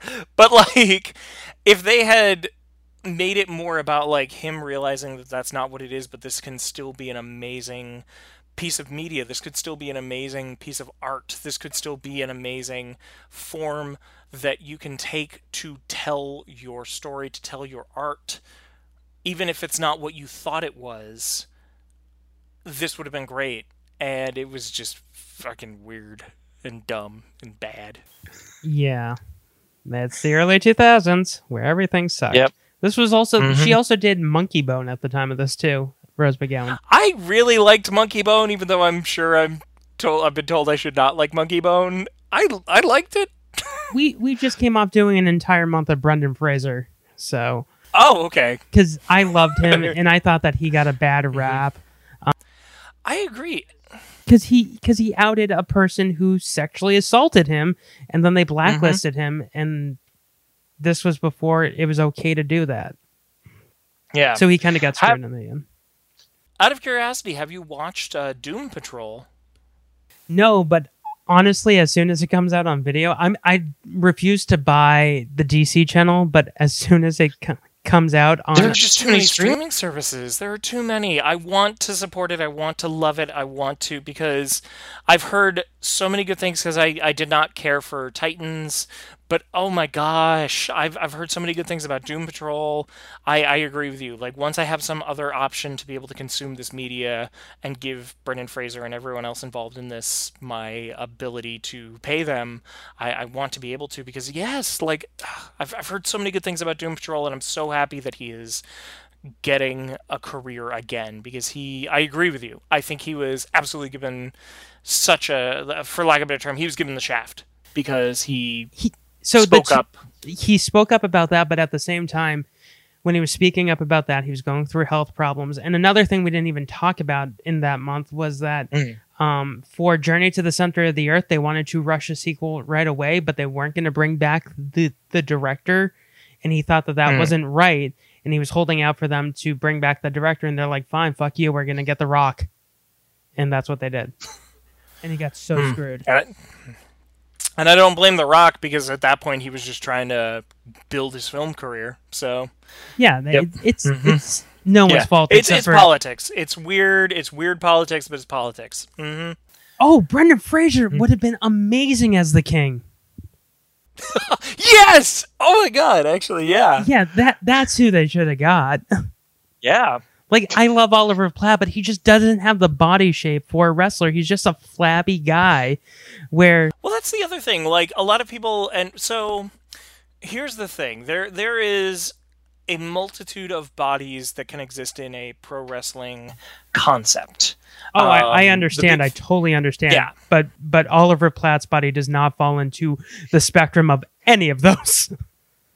Well, that's the thing. And if Oliver Platt was a character who was like very much like his character was like southern and like again, like we're looking at a Dusty Rhodes. Like if you look at him, like he does not look like what you would look at as like, oh, I, I consider this to be a, a pro wrestling superstar now. or Jerry Lawler. But like, yeah, or Jerry Lawler, like he had a he had a he had a belly, but like the the big thing is, like you could be like a hoss, and the idea being that it's not necessarily your strength comes from the fact that you're a bodybuilder and you're like it's that you are just like physically strong. You look at today we've got like a Kevin Owens who is immensely fit and immensely talented, but the way his body because of his physiology is like the way his body is, he just looks like a big for lack of a better term, like a big normal white dude who like could be you, me, anyone like that. Like obviously not you or me because we're not big white dudes, we're different people. But like that idea of like the everyman.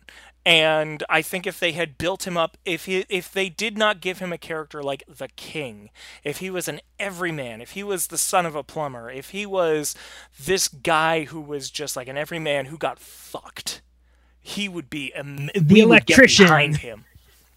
Something like that. Like I mean, that's fucking that's dumb. But yes, like there were people. Duke cable the guy. Dumpster Droese Like- existed. Like that's the thing. There was a garbage man. Duke the Dumpster Droese existed. Like the Repo Man existed. He was a guy who repossessed your stuff. yeah, These that's Emilio Estevez. Yeah, you took it to another level. I like that. Yes, no, he he was he was the Repo Man too. But yes, like that's the thing. Like these people did exist, even if they were weird, even if they were ridiculous, and the fact that they used a man who did not have a fit body and made him this other character that had like this like I'm Jimmy King, I'm a king. Again, I just want this to be Matt Berry. There's somebody Uh. in the ring. There's somebody in the ring. Um, but yeah. So also another thing that I found out, this was supposed to originally be a Disney movie. what? Yeah. So this was supposed to be in the vein of like a Mighty Ducks because it was written by Steve Brill, who wrote uh, and directed the first two Mighty Ducks movies. Oh, he must have had his movie like ruined by the director. Yeah. No, I, I feel this. Uh huh. They added in the butt stuff, the boob for an object stuff, the the Nitro Girls. Uh-huh. Like I guess this originally had nothing to do with um I guess it was a made up wrestling league and they Hmm. decided to partner with uh what was it again? WCW. WCW. Mm-hmm. So he got that screwed. makes a lot of sense. Yeah. Mhm. Yeah, so because originally it was supposed to be kids, like teenagers. Oh. Yeah. See, I'm I'm into this. Like the, this this movie you're pitching me right now, I'm into. So, but but then Disney sold the rights to Paramount, who then sold the rights to partner up with mm-hmm. Warner Brothers, and we got this piece of shit. so, mm-hmm. so yeah, as as we come to the end on a scale of one to 13, 13 being great and one being shit, how many bagels are in this basket, Ashley? So I would say, because the idea being that uh, you know you're you're you're eating the bagels if it's bad.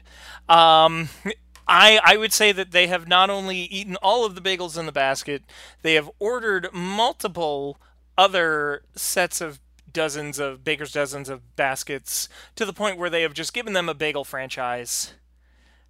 They have their own Einstein Brothers bagel. It's just it's that bad. Uh, we got we got to go with Brueggers because they follow me on Twitter Oh. and they support this Oh, podcast. Bruegger's- I'm not. Good I'm not even. them, you I'm not even kidding. Bruegger's Bagels follows us, and, Good for them, I. I don't even get We're- paid anything from them. I just like their bagels. You know what? Yeah, Bruegger's Bagels. Hey, if you want, I will cut a promo on Einstein Brothers because they suck. I'm sure that they're fine. And if they follow you, then they're wonderful as well.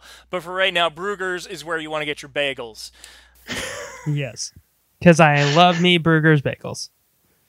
But yeah, Please that's, uh, sponsor that's the podcast, opinion, is- Just at least give at least give Scott some bagels. I, I don't even this is what want money. I just I love your bagels. It's good bagels. Bruegger's Bagels. I remember them. I miss them.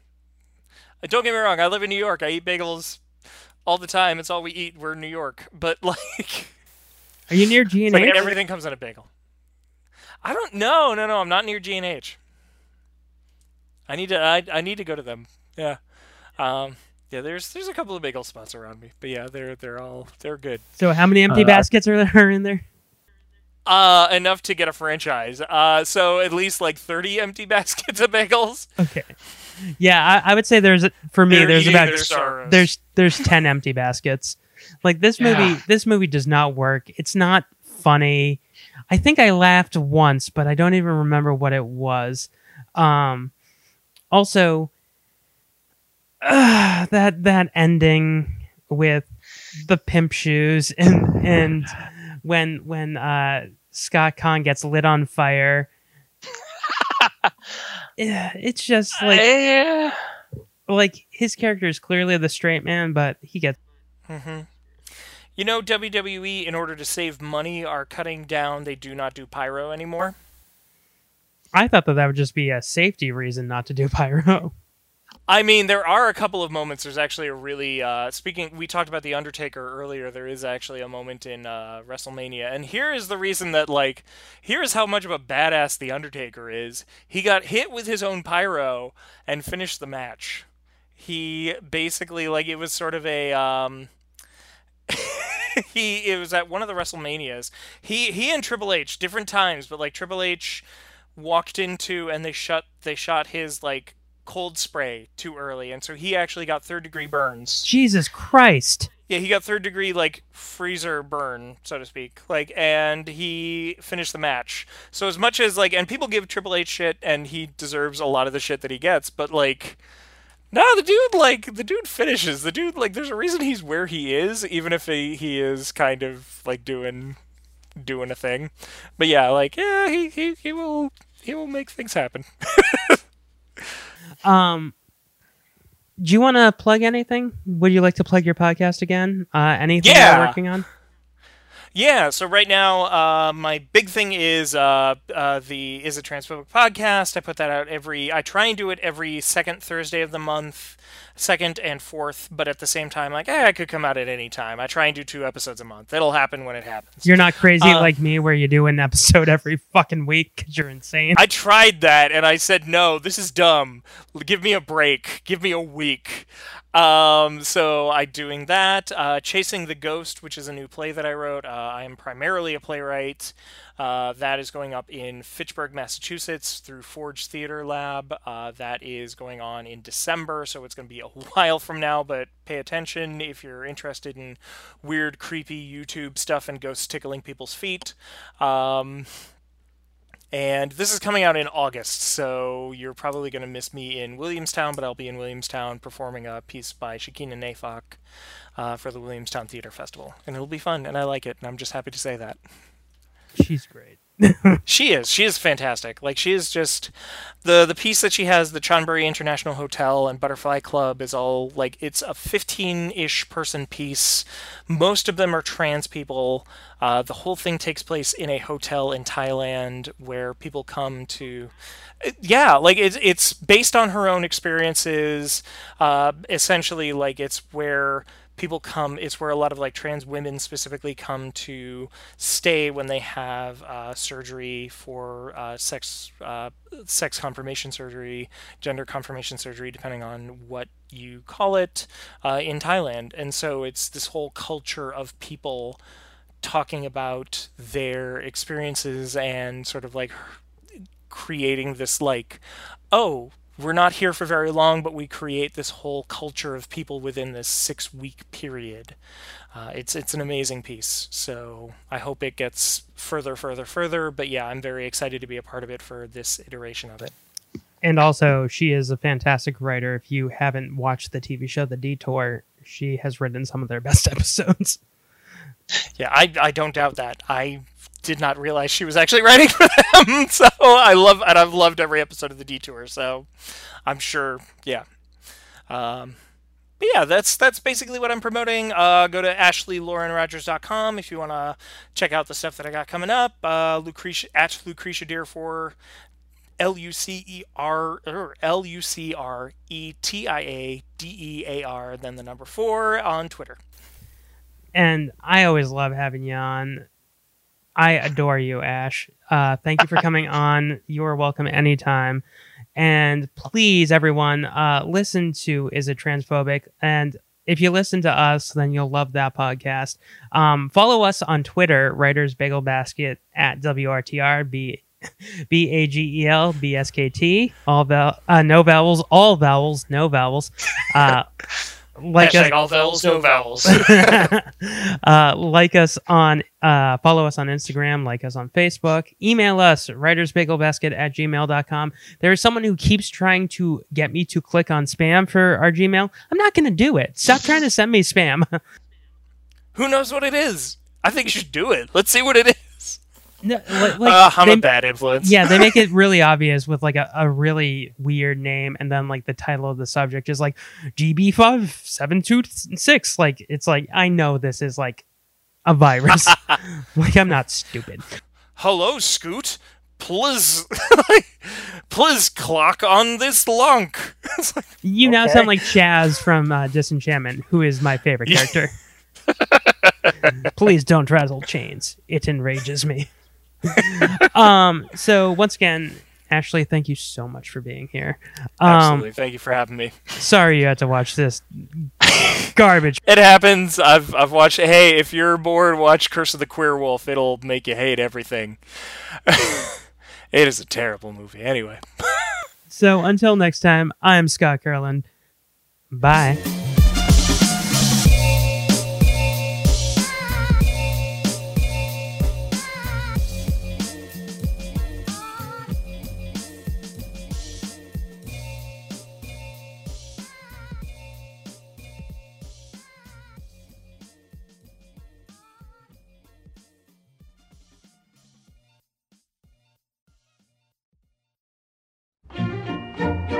Lils and Patrick are two local musicians from the New England area whose minimal accomplishments have left them thoroughly unqualified to judge bands and artists who have been more successful than they ever could be. And yet, their passion for bad music persists on Jukebox Zeros, the podcast that takes a retrospective look at the worst albums of all time. From The Shaggs to Attila, from Cyberpunk to Scream. If there's a band that has an album they're ashamed of, Lils and Patrick will be there. Share their love on Jukebox Zeros, now on the Zero Science Network, and wherever podcasts may be found.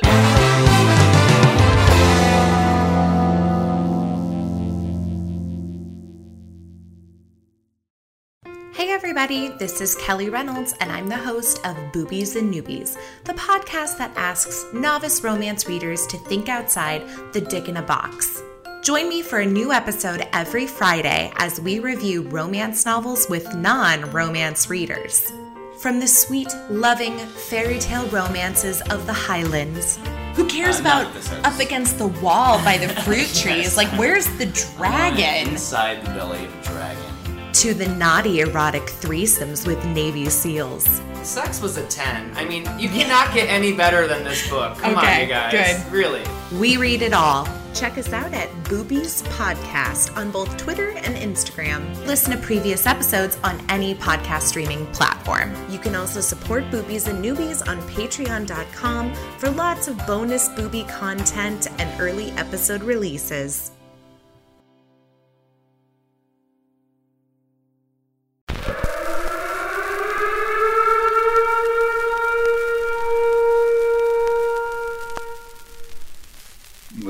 Are bombing all over the country. They are posing as movies you already know. They may be in your theaters, your neighbor's home, or even your own.